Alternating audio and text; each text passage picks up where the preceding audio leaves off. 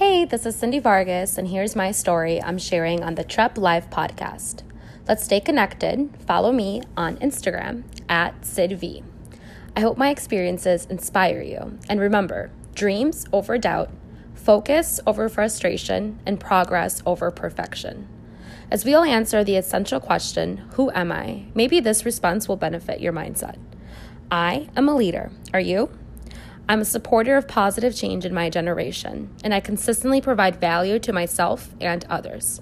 Stay updated by checking out new episodes of the most eclectic podcast in the world on Wednesdays and Sundays, streaming on all podcast platforms.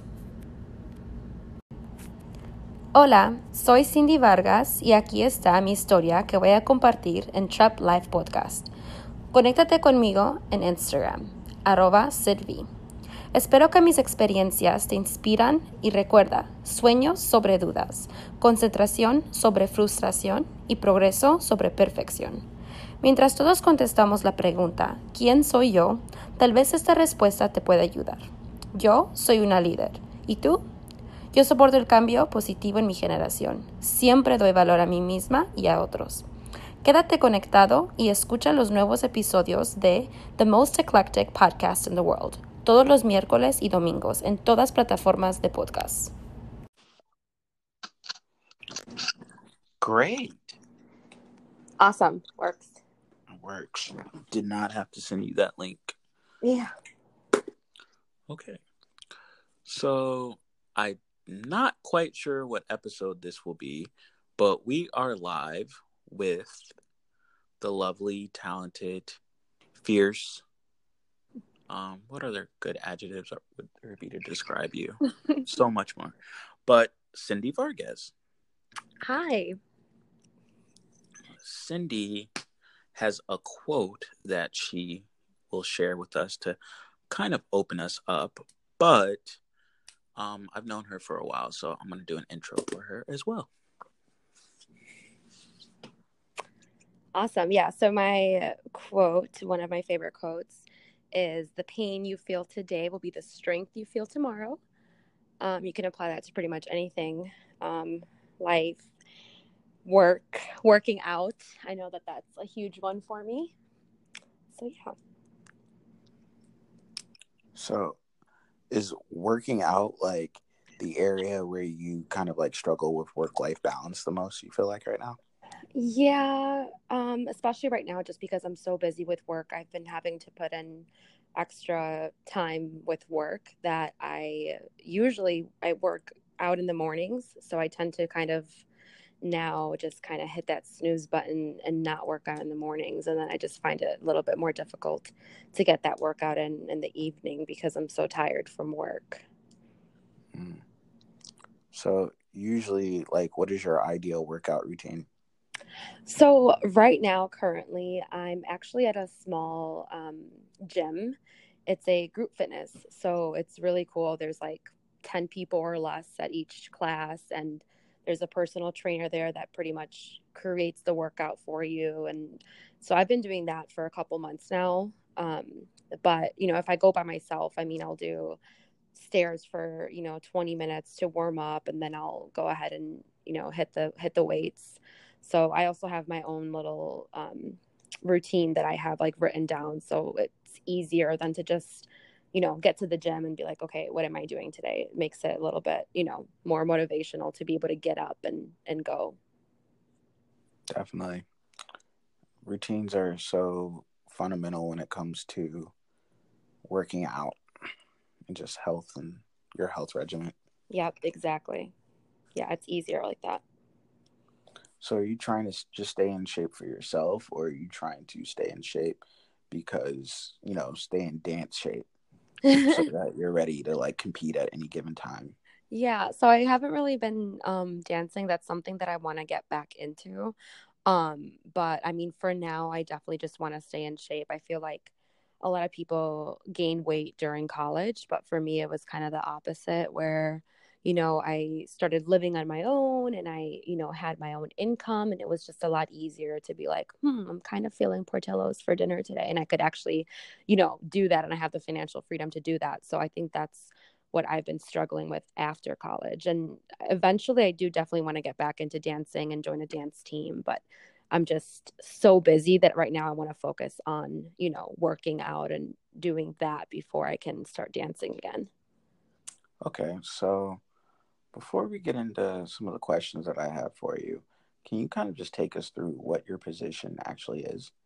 Yeah. So I'm currently a project manager at Identity Resources in Schaumburg, Illinois. So what we do is we manufacture and install signs pretty much across the entire nation, even some places in Canada and Puerto Rico. So I am on a Verizon team. We do corporate Verizon locations for the most part. And I focus more on like new construction signs. So we make their signs, pretty much anything that you see on their storefront, anything that illuminates, things like that. We work on that. And I'm a project manager. That's awesome. How long have you been there? So I've been there a little bit over 3 years now, which is crazy because it feel like just time has gone by so fast. Yeah.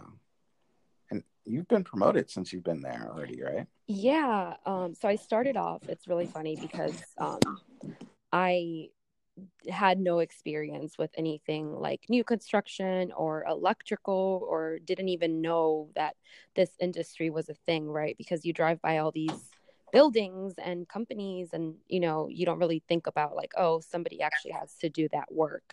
So I started off as an assistant project manager, having zero experience. And last year I was actually promoted to project manager. So what is a project manager? Because I feel like that's a term we hear a lot. And I think they're so vital to the success of any project. Their role is critical for execution. Yeah. But what does that actually entail? Yeah. So for my job, pretty much is where, like you said, you know, it's vital for anything to be successful. So for us, you know, I do everything. So from the beginning of a project where I get an email from a customer saying, hey, we have a new store opening in Dallas, Texas, here's the address. And pretty much my job is to kind of handle everything from beginning, you know, going out to the site, surveying the building, seeing, you know, talking to the city, seeing what type of signs are allowed, getting permits, getting landlord approval. So it's pretty much all of like, you know, the work that needs to be done in order to make sure that A, a sign is installed, and B, a sign is installed properly. So I need to, you know, talk to local installers and see what their pricing is and work on pricing for the customer, get pricing approval from the customer, you know, going into permitting with the city. And then finally, the end result is, you know, installing that sign and getting those completion photos for the customer. And what would you say the job is like similar to, or can sometimes be misconstrued for another role, if anything? I mean, a lot of people kind of call us like glorified babysitters because, you know, we're not out on the field. I mean, sometimes we'll go out and we'll kind of just, you know, check out the site and make sure that everything's going right. But we're not actually the ones making the signs. We're not actually the ones installing. We're not actually the ones, you know, most of the time going out to the city and permitting things. But we're pretty much just overviewing everything and making sure things get done. So a lot of people, I feel like, think that our job is easier than it really is. But at the end of the day, we're the ones, if there's an issue with permitting in the city or if there's an issue with a sign not being fabricated on time, we're kind of the ones that have to do that communication with the customer and, you know, bring kind of like the bad news to them, or we're the ones that are seen in a bad light because we need to put pressure on our installers to make sure that things are getting done when they said it would be done. Right. What people don't understand is how so many things can break down through the course of a project. Yeah. Right. And it happens way more. Crises are averted because of project managers, because of a team structure, right? Definitely. And so that doesn't, to me, people who say that, like, just don't know any better, That makes zero sense to anyone who's been in business long enough or has worked with a project manager. You understand how crucial they are to the process of it all. Exactly. Yeah. Kind of looking from the outside, I feel like people think our job is a little bit easier, you know, than it really is, because they don't work day to day with all the issues and problems and fires we have to put out. Yeah. I mean, like, things can just happen because your job is to make sure that no one knows about the problems, essentially. Yeah. Right. So if you're not doing your job, or if something is just, in the rare instance that something is beyond your control, that is when people will know about the problems. And then they'll be able to realize, oh, well, maybe if we had someone in that position, or maybe if this was done, oh, wait, that's the project manager's role. Yeah, exactly. And that's what happened before. Like, there was a lack of coordination between various aspects of a project to get it fulfilled. Yeah. And then people were like, oh, well, why don't we have someone oversee this? Why don't we have someone run the project, manage the project? Oh, we need to create the role of a project manager. Yep. But people forget that, you know, like, it's very, very fundamental. Yeah. So what tips or advice would you have for someone getting into project management? Definitely. I mean, if you're a project manager, you need to be organized. That's like the one thing that you need. You cannot be a project manager without being organized. So for my specific job, I mean, I always tell the new hires that it's really important to have a calendar on your desk, because for us, obviously, we're working with deadlines. So we need to, and we have multiple projects running at once. So in order to know what's going on and to stay on top of your projects, having a calendar, keeping that email organized by your each project, because if you don't have any type of folders or things like that, it's going to be a mess and you're not going to be successful. And then, you know, just learning and being able to ask questions, because you can't learn. Like I said, I came into this not knowing anything. And now I've been able to work with the new hires and train them. And I just think that wouldn't be possible if I, you know, didn't ask questions and learn from mistakes early on. So I have two questions. Yeah. With regards to what you just said. So what was you went to college. Mm-hmm. What was your degree? What was your major? Funny you might ask that. So I actually majored in law enforcement, and then I had a double minor in sociology and French, which is not... French. Yeah. So can you speak French too, son? A little bit, yeah. I mean, I haven't really had that much practice since I, you know, graduated college, but I tend to kind of like sometimes listen to podcasts in French just to kind of keep that up. And obviously it's not as good as it once was, but if you throw me in the middle of Paris, I'm sure I can get around and communicate with others. That's awesome. So like you could open like a French branch of a company over there. Right? That would be really cool. Go there. Or you just went to Toronto, but you could go up to Montreal or Quebec? No, I didn't go up there, but I did go. We went to Niagara Falls. Okay. So it was just for like a day trip, and then we spent like a couple other days in Toronto. Okay. Nice. Yeah. How did you enjoy the 6? It was really cool. I feel like we need to, next time we go back, it'll have to be longer. But you know, I got to relax, which was really nice. We did a little road trip. So, I mean, that was tiring, but it was also really, you know, cool driving and just, you know, seeing the views and different things. So I really enjoyed it. It was cool. Definitely have to go back. I always ask this question because I hear it so much. Does Toronto remind you of Chicago? You know, it's really funny because it has a European vibe when you kind of drive through like the neighborhoods, but downtown, it definitely has like a Chicago vibe to it. Okay. I hear that all the time. Like Toronto is Chicago North. It really sounds frigid, yeah. Which scares me, but I'm like, oh, that's kind of cool. You know, Yeah. I hear because of the diversity, I guess. Yeah, definitely. Like, it's really diverse. Very diverse. Okay. And so my other question, we kind of diverted. My bad. But neither here nor there. My other question is, so you said organization is like the key skill set for a project manager, which totally makes sense because your job is coordination, right? Mm-hmm. So what do you think three universal or transferable skill sets are for people in general who want to achieve success? Yeah. So I would definitely say teamwork, because in any single job that you do, you're not always, going to be working 100% by yourself. So you need to be able to know how to work with a team. And, if you're in a leadership role, you need to know how to manage a team. And then another one, I would probably definitely say communication, because 99% of jobs out there, you need to know how to communicate. You need to know how to be a good news communicator. And I would also say time management, because especially in my role, I have, so many things to do in such little time. So I need to make sure that I know, how much time I should be taking with things. And I need to know how to split up my time, right. Definitely.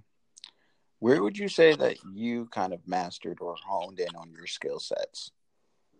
Was it in college? Was it in high school? Was it always in you? When did it come about? I feel like at a young age, I feel like I had to grow up a little bit quick, because I had both of my parents were working, and even like I tell my friends this all the time, I don't really ever remember getting like homework help from my parents, because they don't really, they don't speak English as well. So I had my siblings to help me, but I feel like I kind of had to like learn at a young age to be responsible and to know, how to ask for help and how to do my homework and things like that. But I feel like, after college would be probably when I really focused in on it more, during college. I feel like college was a little bit easier for me. I didn't really need to time manage and things like that. I feel like I was able to kind of go through college without having to like really put emphasis on all of that. So I would have to say it's a mixture, but definitely after college when I actually started working. Okay. And kind of relating to that, what were the differences that you saw between yourself from high school to college? I feel like high school, I worried a lot more about my work and I was more stressed out. It was probably because I was like thinking about getting into college. Mm-hmm. And then once I started college, I kind of had this mentality where I know myself. I know that I am dedicated. I know that I, if I have to put in extra time, I will. So I kind of just had that, everything will happen the way that it should. And I didn't really stress about things as much. Like, so you talked about like kind of like stressing out to get into college. You were always like a very good student, right? Yeah.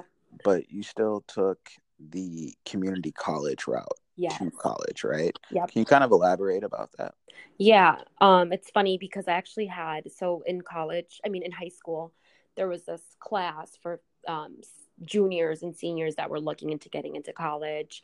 And so I remember speaking to one of the advisors for that. And I told him, I'm like, I'm going to go to Harper. And he was like, wow, I just think you're so much better than that. Which, looking back at it, it's like, wow, like, I think community college was the best decision I took. My parents actually covered all of my costs for college without taking out any loans. And so that was my ultimate reason why I decided to go to community college. I had like a $5,000 scholarship to go to Harper, and I'm like, it would be dumb for me not to do it.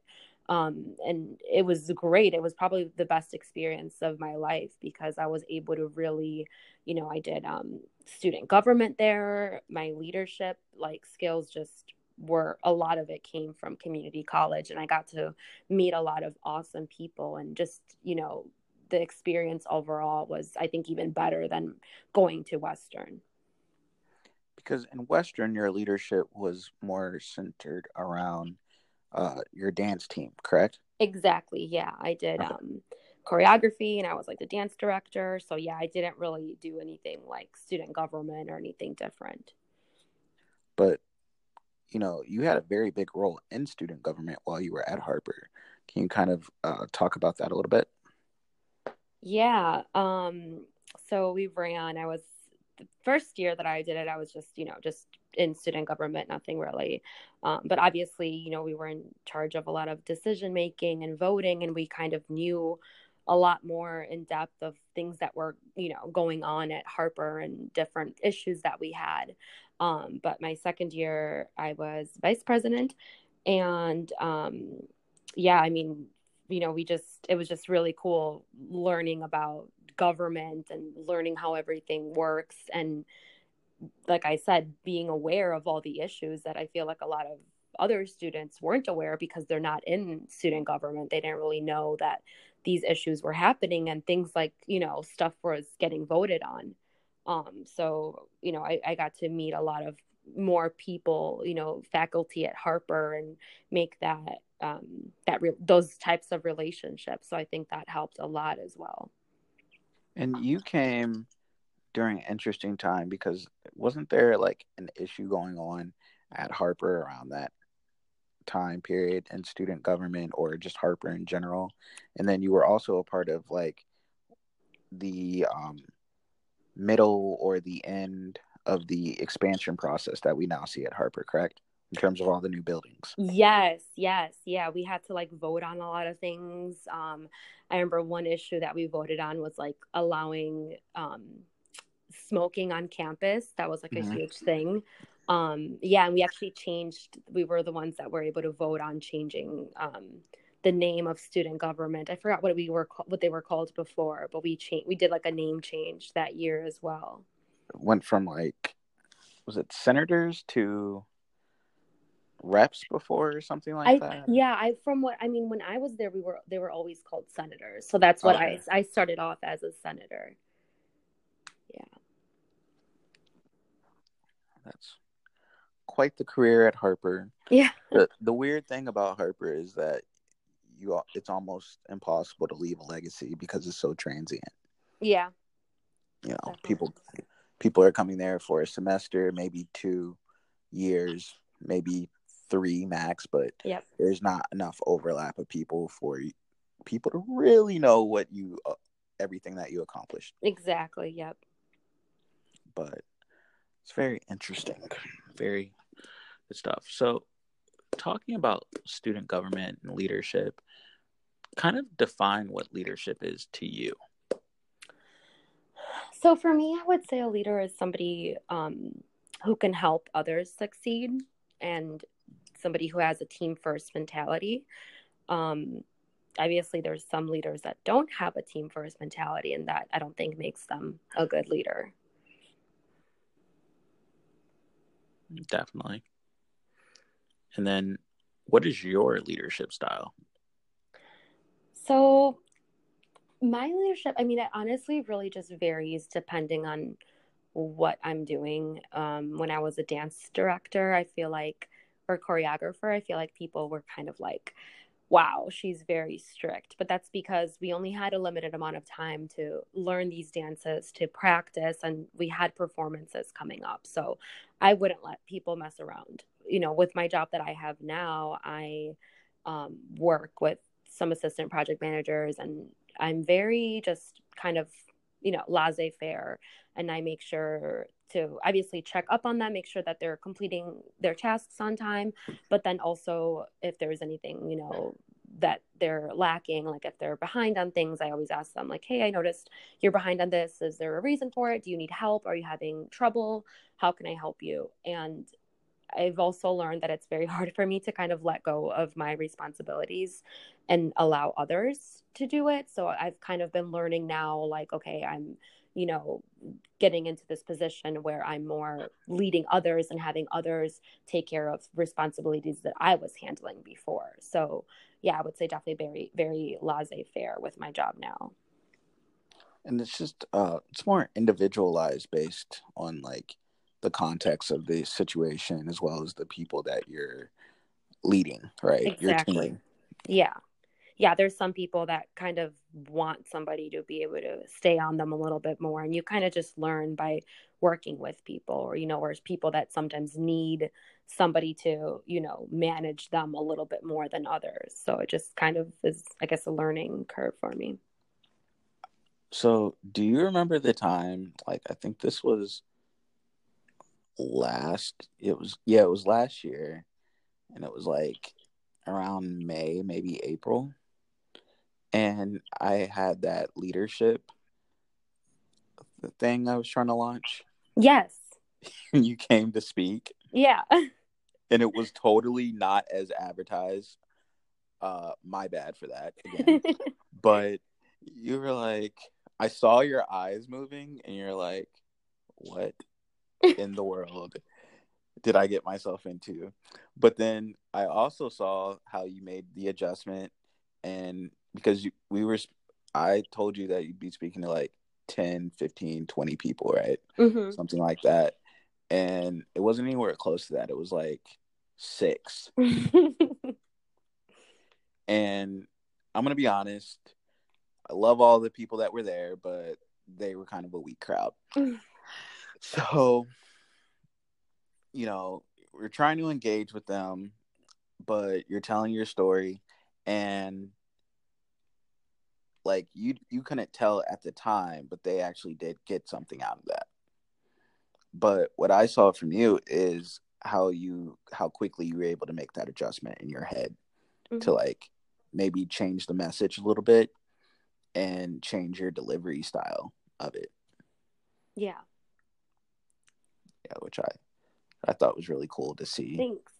Yeah. But yeah, it was a little funny of a moment. Kind of embarrassing. It's fine. You have to be ready for anything, right? Yeah. Got ready. We're like, we were in someone's basement. It was like, dude told me he had cleaned up his basement, that he was ready. Totally didn't even clean up the basement. It's kind of out there. Yeah. Like, yeah. I mean, what can you expect from high school students, right? High school students. Yeah. Yeah. But she definitely killed it, you guys. You don't understand. I wish I had footage of that. Thanks. But what do you think is like your unique gift? Like, if you had to describe as like a superpower that you have? I would definitely say I'm like great at giving advice. I feel like a lot of friends come to me when they're like having problems, whether it's like with work, their significant other, their families. I think I'm really good at putting myself in other people's shoes and being able to give advice without being biased, and just, you know, saying what I really feel and what I think is best for that person. And so even then you're making adjustments, because you're not just giving like platitudes or cliches or like good adages that you heard of. Like, exactly. Like, you're not going to repeat the quote that you read to someone when it's like completely like, but that's not what I just told you, Cindy. Yeah. Well, it's good advice though. You know? Yeah, that quote's always good advice. But yeah, no, I definitely relate to people more, and even if it's sometimes like advice that they don't want to hear, I'm gonna say it, because then that's not me being a good friend, right? And it gives you credibility as well. Yeah. And everyone needs different like outlets for the advice to come in. Exactly. Like sources of advice. So like, mm-hmm. I guess you're supposed to have the one friend who's gonna encourage you. Mm-hmm.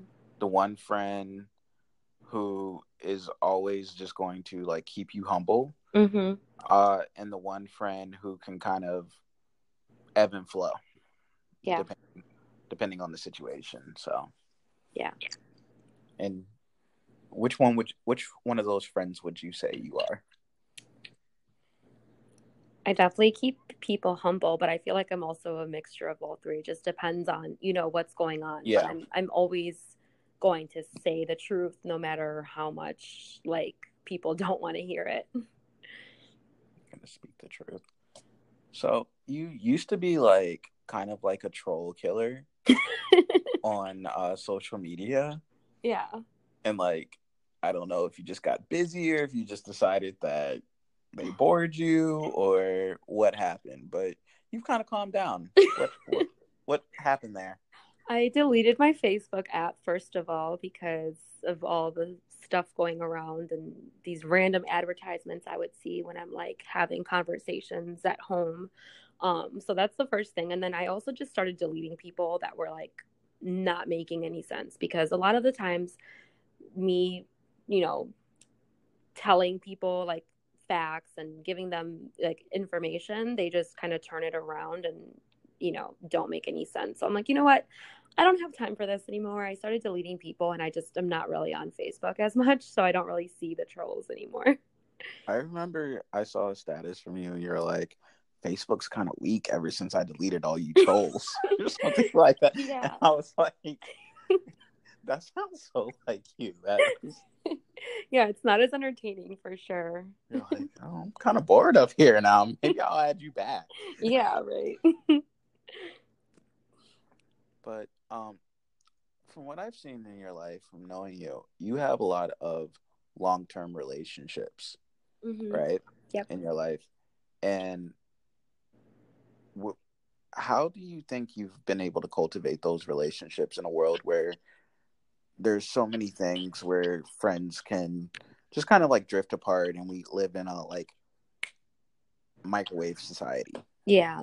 I mean, I've also had friends where, you know, things don't work out. And I always tell people when there's something that, you know, there's problems with friends or I just stop talking to friends, a lot of the times it's because of something on their end. I pride myself on being like a good friend and being honest and being genuine with others. And I think that's why I've been able to keep these friendships. And also on their end, you know, they're on the same page. I don't ever fight with any of my friends. I can't remember the last time I fought with any friends.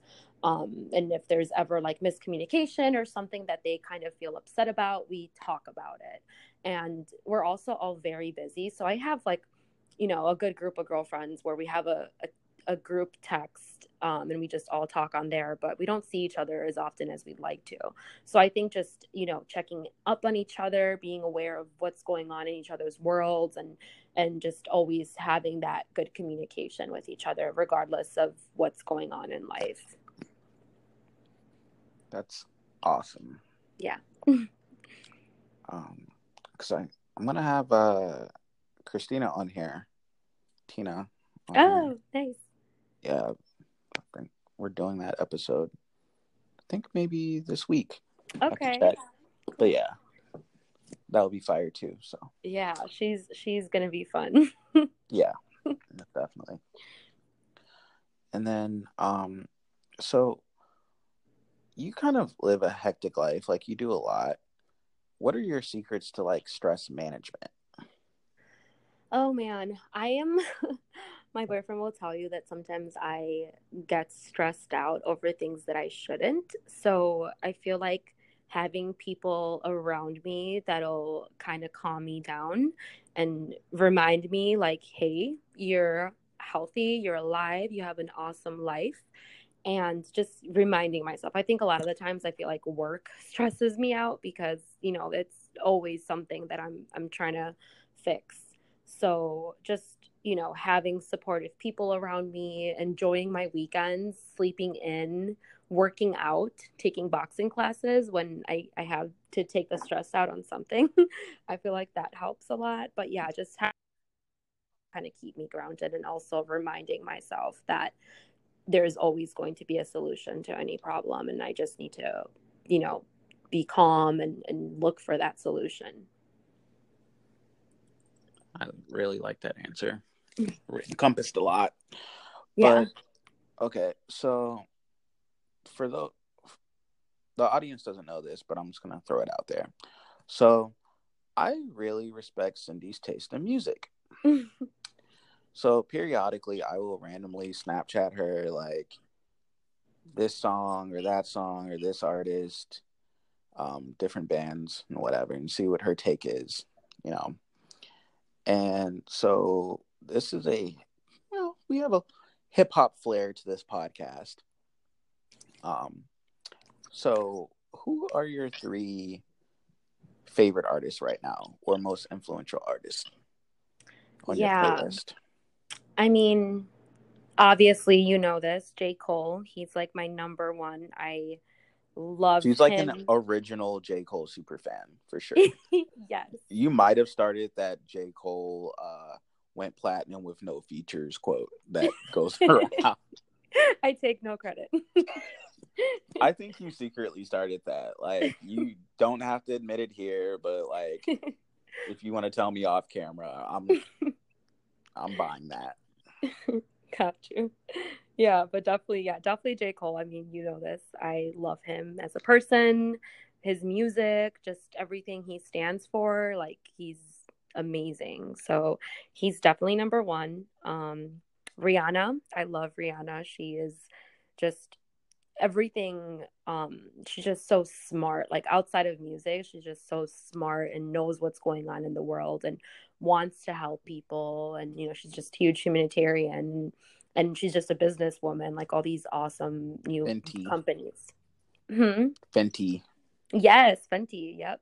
Yeah. So she doesn't even have to make music anymore. Like, she's definitely making more money off of the makeup line. I know, which is really sad because I love her music, so I hope she doesn't. Well, no, she's coming out with new music.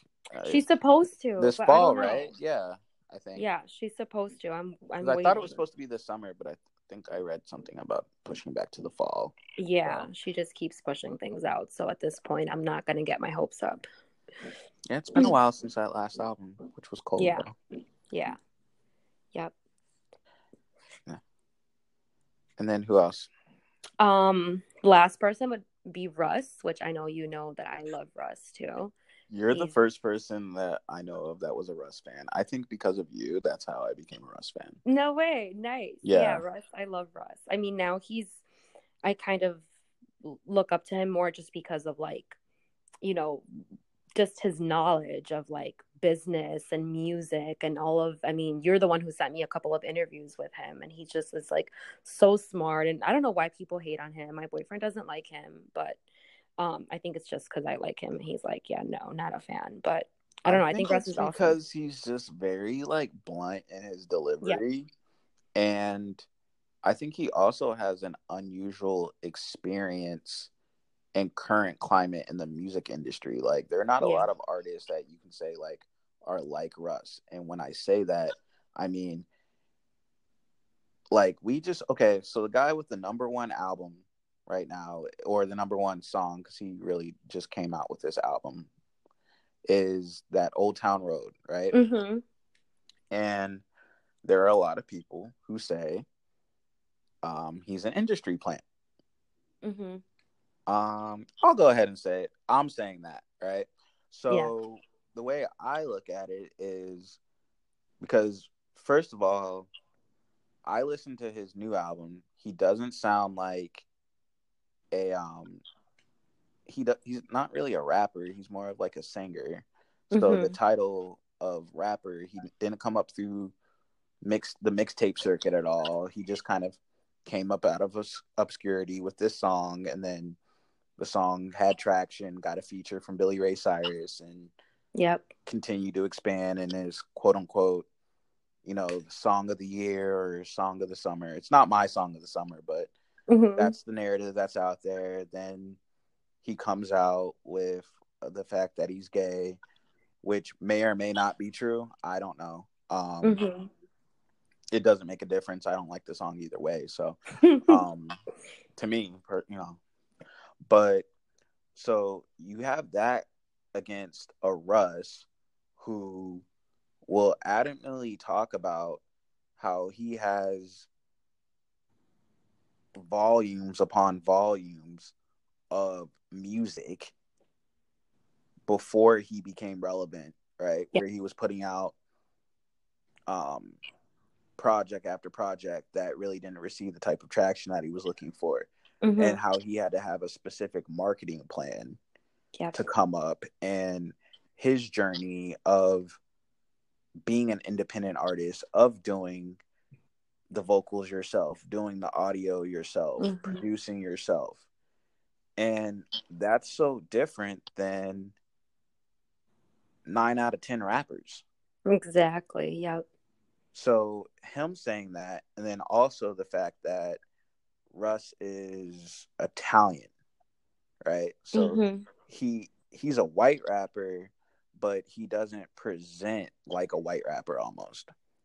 Definitely not, yeah. You know, so like he's not like an Asher Roth, he's not like a Mac Miller necessarily. And just because facially he doesn't necessarily look white, or what people would kind of say an Italian person would kind of resemble, right? Yeah. He looks more of like a like a Latina Hispanic person, if anything, or a mixed person. So that's interesting, but he's not hiding stuff, and he says honest things about the industry. Yep. Like he's been around enough people where he knows some things about your favorite rapper. Yeah. He doesn't necessarily care that you're not his favorite rapper. Because we live in like where people are always trying to expand. And I think Russ is in a place where he's like, I'm good. Like, I do my festivals. I do my concerts. I'm making money. Yeah. He's actually making money, which is because he owns his music, his own catalog. He might have partnerships and all that, but at the end of the day, there's ownership involved in what he's doing. Yep. I feel like music for him is a little bit more of a hobby. Like, now he's making investments and doing all these side things that people don't even know about, and that's where a lot of his money's coming from. So for him, I feel like he loves music, it's a hobby of his, but he's finding other ways to make money to make sure that that income will always come regardless if he's successful in music or not. Yeah, because when you start looking at the breakdowns of these people, Russ doesn't necessarily have to tour to make money, which is different than, again, 9 out of 10 artists. Yeah. That's where they're getting the bulk of their money from, touring. You know, one of my favorite artists is Drake. Drake tours a lot because he has to tour a lot. He's making a lot of money doing it, but because of his deal, the way it's structured, he's not getting a lot of money from the record sales. Like, I just saw this one breakdown that said Drake has only made like 11% of all of the revenue that he made throughout his career, and it totals to something like only 30 mil or even less than. So it's, when you start looking at these numbers, you kind of see why certain people don't like certain people. Yep. And I think that just happens to be Russ. Yep, definitely. But yeah. And so going off of the music, but you see, these are why I like talking to Cindy. You know, we have these sort of random ranting conversations.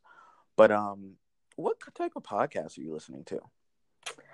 Oh, man, I have all types. I mean, obviously, I stay updated with current news. So anything NPR I listen to. Like, that's how I get my morning started. Yep. Yeah, that's how I get my morning started. I'm obviously majored in law enforcement, so I'm really big on like the true crime podcast where they go into, you know, murders and things like that. Did you think you were going to be a detective?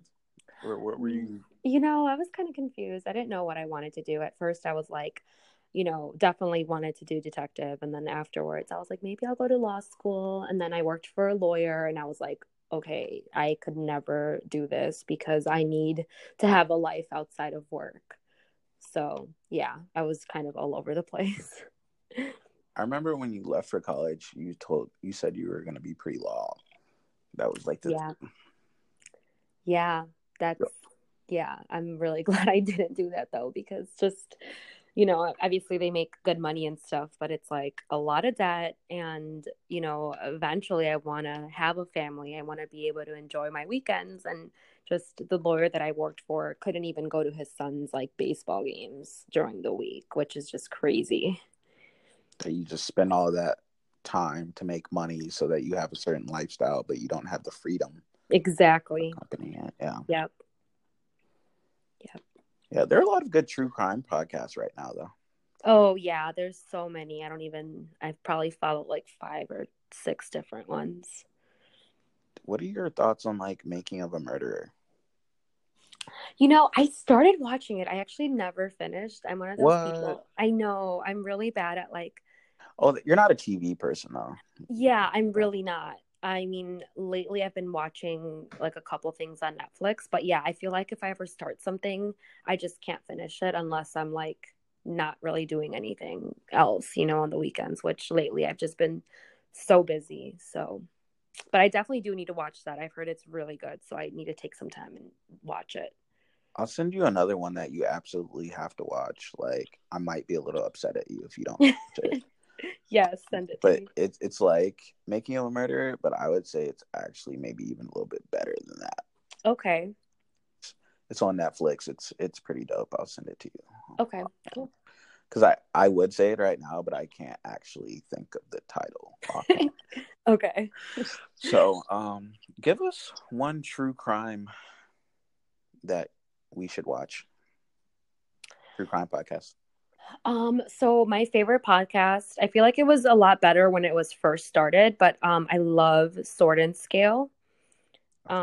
It's my favorite one, especially if you listen to like the earlier ones, but it pretty much goes into all different types of cases, and they, you know, go from beginning to end, and they go like, you know, they play like news things, and they talk to people that were on the case and things like that. So I really like that one. And then one other one that I just have been listening to, which I'm hooked on, is Confronting O.J. Simpson.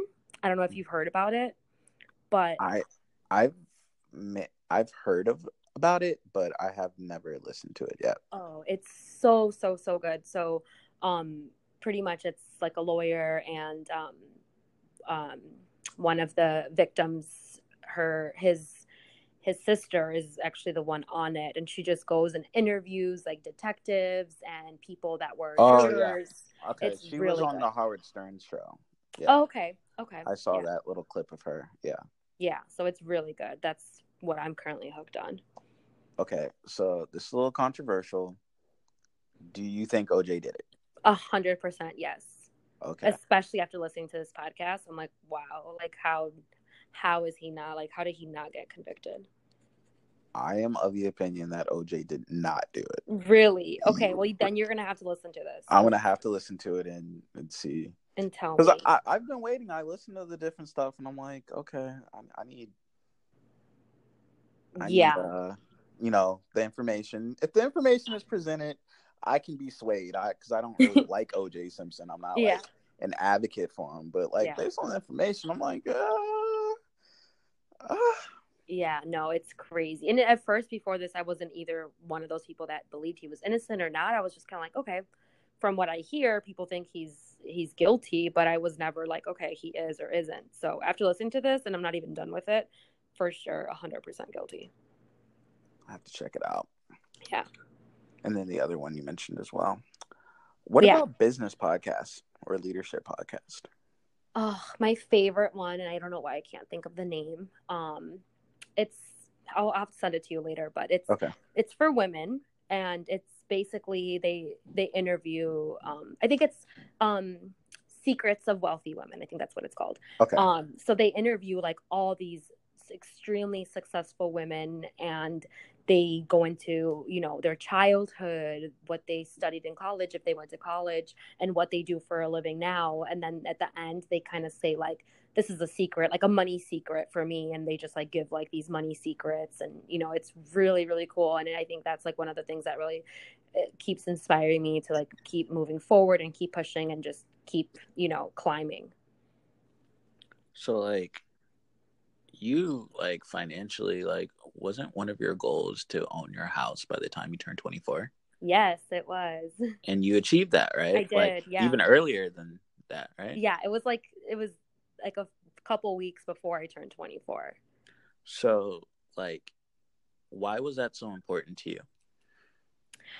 Just because, you know, coming from parents who are immigrants, they obviously always chase the American dream, quote unquote, American dream. Mm-hmm. And so, you know, that's something that they always pushed on us when we were younger. For the longest time, they rented an apartment. And when I was in first grade, they were finally able to buy a home, which was you know, just successful, but even more amazing for them coming from a different country, not knowing the language and being able to save that money and own a house. So they always instilled those types of things in me. And, you know, they always told me, like, why are you paying rent? Why are you paying someone else money to pay off their home when you can do that, when you can buy your own home? Right. So, yeah. So I rented for like a year and I was like, okay, it's time to, you know, to do that. So I always knew I wanted to own a home, but I kind of pushed myself a little bit more because of my parents. That's awesome. And it's great that you hit that.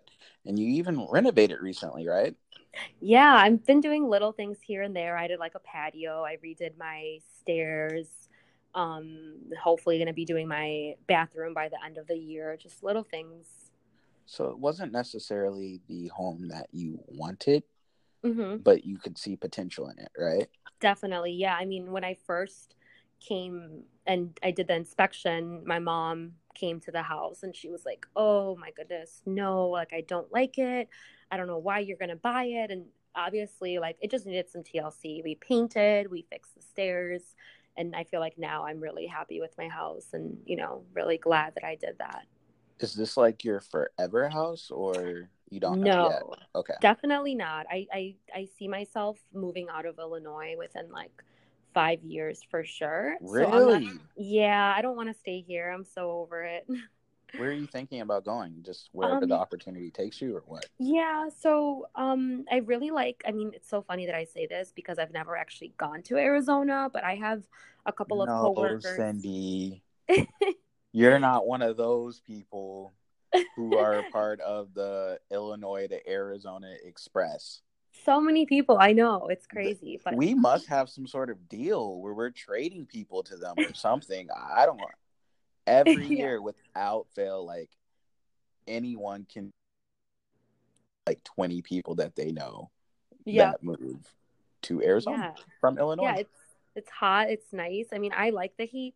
So it's hot. It's a lot less expensive, you know. So, I mean, I'm going to go visit, obviously, and make sure that that's, like, the place I like. But just from everything I hear from friends and everything, it seems like it's a good fit for me.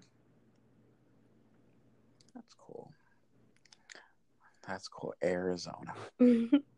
Another one. Another one. I might actually even do an episode on that. Like, there's something to it. It's everyone's tired of the snow, so they just everyone's tired, so they're like, Arizona is my relief. Yep. It's cheaper than going out to California. Exactly. Yeah. Yeah, Arizona. It's that's been like so prominent for us for like I would say the past like 5 to 7 years. Yeah. Like, it's really a thing. Like, I don't think people understand what a big deal that is. It's totally an event. It's trending. Yeah. Okay, so I have a few more questions for you. Yeah. I think 3. Can you give us influential books? Yeah. So I actually recently read this one.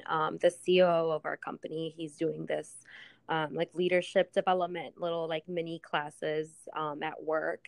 And he gave us this book called Who Moved My Cheese? And it's like a super short book. I wrote that one. You read it? Yeah. Nice. What'd you think? I think it's a very good book, like just for like the beginning stages mm-hmm. of leadership, and just to think about what does leadership mean and why you're leading.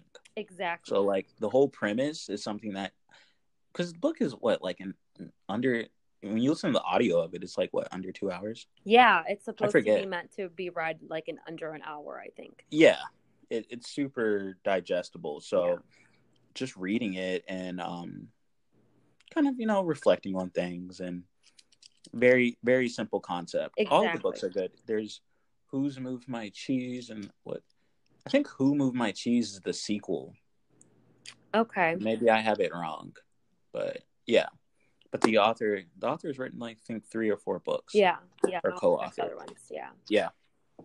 Yeah. So I like that one, and I think it's just good too, like for pretty much anybody. Like I have a nephew who's, you know, 14. So I even thought about it. Like, I'm going to have to give him a copy because, like you said, it's short and it's, you know, good for anybody who's, like, you know, learning about leadership and things like that. So I like that one. Russ actually always talks about the second book, The Four Agreements by Don Miguel Ruiz. So that's how I heard about it.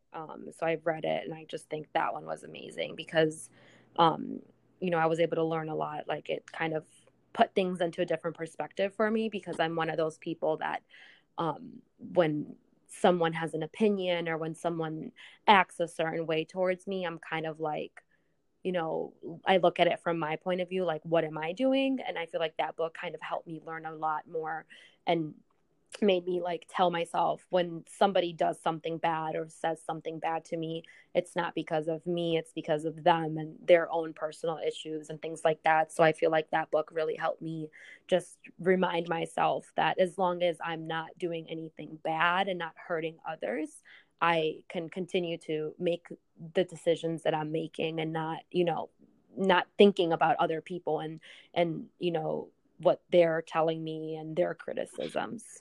So that's a really great book as well. I feel like I read it, or maybe let's probably say this. I started reading it, didn't finish it. And it's a book that I have on my Audible list. Yeah. It's kind of go back to lock in. Yeah. Yeah, definitely. Yeah. And then I'd also say Becoming by Michelle Obama is amazing because obviously we all know how successful she is and how successful Barack Obama is. And we know of them because of their success. And that book really goes into, like, her childhood before meeting Barack Obama and how they met and how they made the life that they have now. So that was really inspirational because, you know, she was just a girl from Chicago before she became the first lady. And that just kind of made me be like, wow, you know, like, everyone starts from the bottom, you know, people start from the very beginning, and just how she was able to, you know, have a goal and focus on helping her community and all the jobs that she held before being the first lady. It's just really inspirational for sure. Definitely. I like all three of those selections. Thanks. Good stuff. So one of the last questions is, just to sum it up, describe your personality. Like, have you taken any personality assessments or anything like that? I haven't done it in a long time, so I can't tell you, like, what personalities I got, like the letter ones. I don't even know what I am, but I think I did, like, the ones like, what animal are you, or something like that. And your spirit animal? Yeah, I think I was a dog, but I don't even remember, like, what that means. So yeah, I can't really tell you, like, what those tests told me. But I know for sure, I mean, I'm, like, one of those people, like I've said, like, really cares about others, and really sometimes I put others before me. So I really, you know, really care about, like, what my family thinks about the decisions that I'm making and things like that, which is sometimes good, but sometimes bad. So definitely somebody who, like, is very empathetic and thinks about others. I can add credibility to that. I've seen that in all of our interactions. So thanks. Very good person. Just so you guys know, Cindy and I don't hang out all the time or anything like that, but it's like the door is always open for us to have conversations. And she's one of my favorite people. She's just a good person to know. Thank you. Appreciate it. So last question is, describe your ideal company that you would start if you decided to step into entrepreneurship. Yeah. So I have two, which I definitely do plan on doing in the future when the time is right. And when I kind of have, like, a business plan together. My first one, which has always been, like, a hobby of mine, like a little passion, is event planning. Yeah. I have a story. Can I finish what you're saying? But yeah, I'm definitely throwing the story out there. Okay. What story? Let's hear it. So years ago when I had just started Duality Unlimited. Mm-hmm. Guess who was my first event coordinator? Oh, yeah. Our very own Cindy Vargas. Yeah. That's true. She actually put together this event. It was a Breaking Bad. This was like the series finale of Breaking Bad. And so we had a Breaking Bad party because it was kind of like a popular thing to do at the time. And she coordinated everything, rented out the space, food, she did the whole event. And then I think I had another project for you to do, and you were like, no, I'm too busy. I gotta go to college. You don't even have to pay me. Yeah. Yeah, I was really busy for sure. I remember that, yeah. I had totally forgotten about that. That's super true. That was like early on. Yeah. Early on. Passion's always been there, I'm telling you. Yeah. But you were very good at it. That's my point, though. Thanks. Takeaway. Yeah. Yeah. So definitely event planning. And then eventually, obviously, I want to, I like the whole real estate thing. So my sister currently, she has like 4 or 5 condos that she rents out, and she started when she was, oh, nice. Yeah. She started when she was like 21. So, just seeing how successful that's been for her, and it's just she's starting her own LLC company now, and it's just like super awesome. And I definitely want to follow in her footsteps and continue to buy properties and rent them out and renovate them. I just think that that's so cool and really, really fun. Maybe getting into wholesaling a little bit. Yeah, eventually. I have a friend or acquaintance who actually has like multi-unit buildings, and mm-hmm. I listened to a couple podcasts too where people who invest in multi-units, and obviously long term in the future after I get a couple single unit places, I definitely want to start doing that, and maybe even commercial buildings because that's where the money is. So yeah, I just think that that's all super cool, like property management and being an owner and being able to fix places up. So yeah, we'll see when that happens. That's awesome. I can't wait to, especially the event planning business. I can't wait to see that happen. I'll consider hiring you again, for projects. Definitely. Let me know. I've already started with a couple friends right now. I'm just trying to like build my portfolio. So I'm working with another friend who's very like crafty and artsy and knows how to like do the whole baking and things like that. Mm-hmm. So we're working together right now with like a couple of friends, like little parties and baby showers and housewarming parties. So that's exciting. Definitely. Yeah. Do you have a question for me or any questions? Yeah. I mean, obviously I know you talked a little bit about, how we know each other and things like that. And I see that you've interviewed all different types of people and mostly entrepreneurs. So I'm curious as to like why you wanted me to come on the podcast when I'm definitely not an entrepreneur, and kind of like, what you saw in this interview that could be different from others. Well, to me, it goes back to the fact that, so to backtrack, like I'm in the space in my life where I want to connect with people in an authentic way. Mm-hmm. And some of the more authentic connections are with people that I've just known for a while, right? Mm-hmm. And so going back to that, it feels realer to me to like incorporate people in the journey, to be able to go back and reach out to people and say like, hey, I'm doing this now. I've seen your growth. So like you can kind of like facilitate my journey in this way. Yeah. And for you specifically, I've always kind of held you in a high regard. Just the way that you've carried yourself since I've known you in high school, like got to know you more so in college. Right. Mm-hmm. But and I've always seen something in you. Like, even when you did the event coordinator, it was like how you were so passionate about, like, trying to get J. Cole to come to Harper or something. Yeah. And so, like, I remember that, and I'm like, okay, she has talent.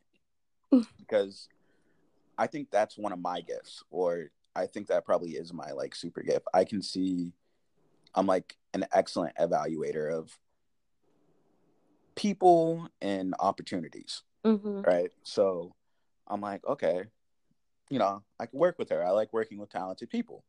You know, I consider myself a talented individual, so I like working with other talented individuals and trying to bring out the best in each other. Yeah. And then I've seen you just develop as a leader. And, you know, like, you're just someone I hold in high regard, and I think has interesting opinions on things that I'm curious to hear.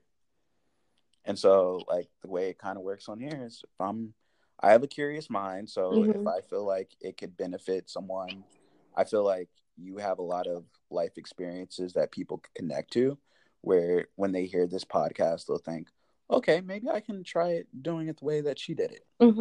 Or that makes me think about an experience that I'm having in life. Okay. So that's what I try to bring to this podcast with every episode. Cool. It's just information so that, like, you know, the things that we've learned, that we can pass it on to the next generation or even our peers, where we can make their journey a little easier. Yeah. Okay, cool. Nice. And then another thing that I was curious about, I don't know if you've touched on this in any of your other episodes. I haven't heard all of them, but where'd you come up with the name of the podcast, and, like, what got you to start it? Okay. So, like, you may or may not remember this from high school, but in high school I was rapping, right?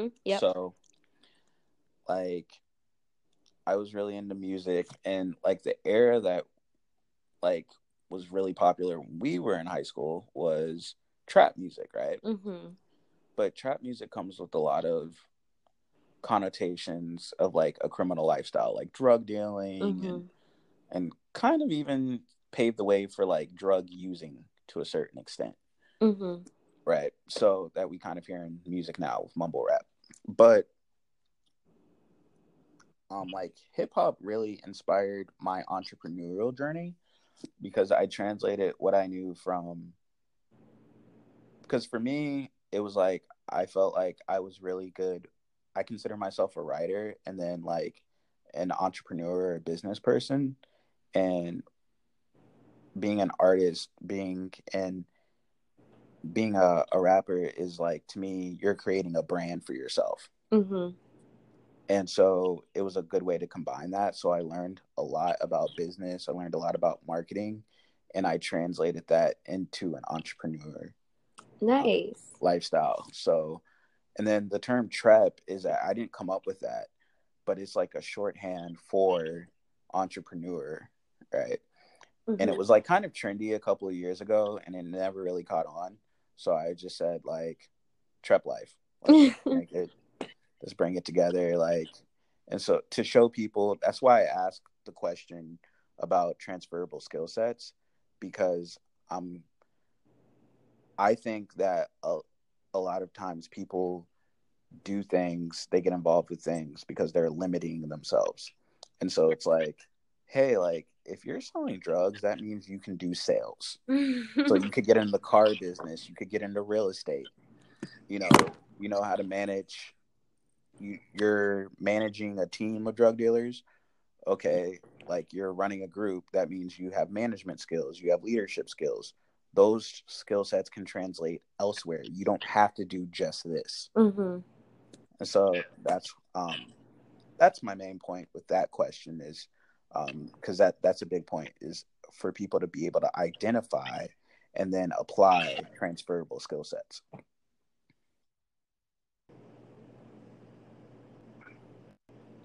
So, yeah. Okay, cool. But that's it. Yeah. That's pretty much how I came up with it. And then this podcast is correlating into a book. Yeah, I saw that. That's super cool. Yeah.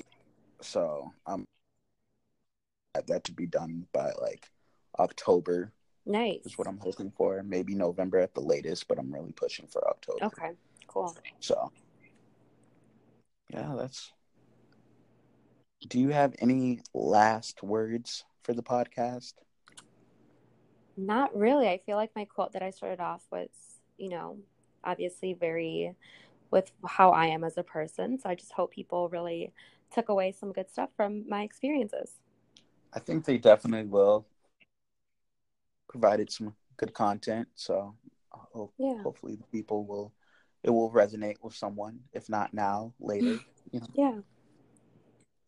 Well, we thank you for coming on the Trep Life podcast, and you are more than welcome to come back anytime. Thank you. Sit with us, hang out. And to the audience, we wish you peace, perspective, and prosperity on your journey. Episode out. Welcome to the Trep Live podcast. We will dive into the immersive worlds of entrepreneurship, empowerment, and empathy, with an emphasis of hip-hop culture. All of these concepts will be dissected and connected via a historic lens. Prepare for an engaging transformation. Just as a friendly reminder, if you are experiencing value and insight from Trep Live, support the movement, liking, subscribing, and sharing the podcast. Writing reviews, blogging are other ways you can also show love to our Trap Life podcast. You are instrumental in our impact and influence on the world. Here at Trap Life, we wish you peace and vision on your journey.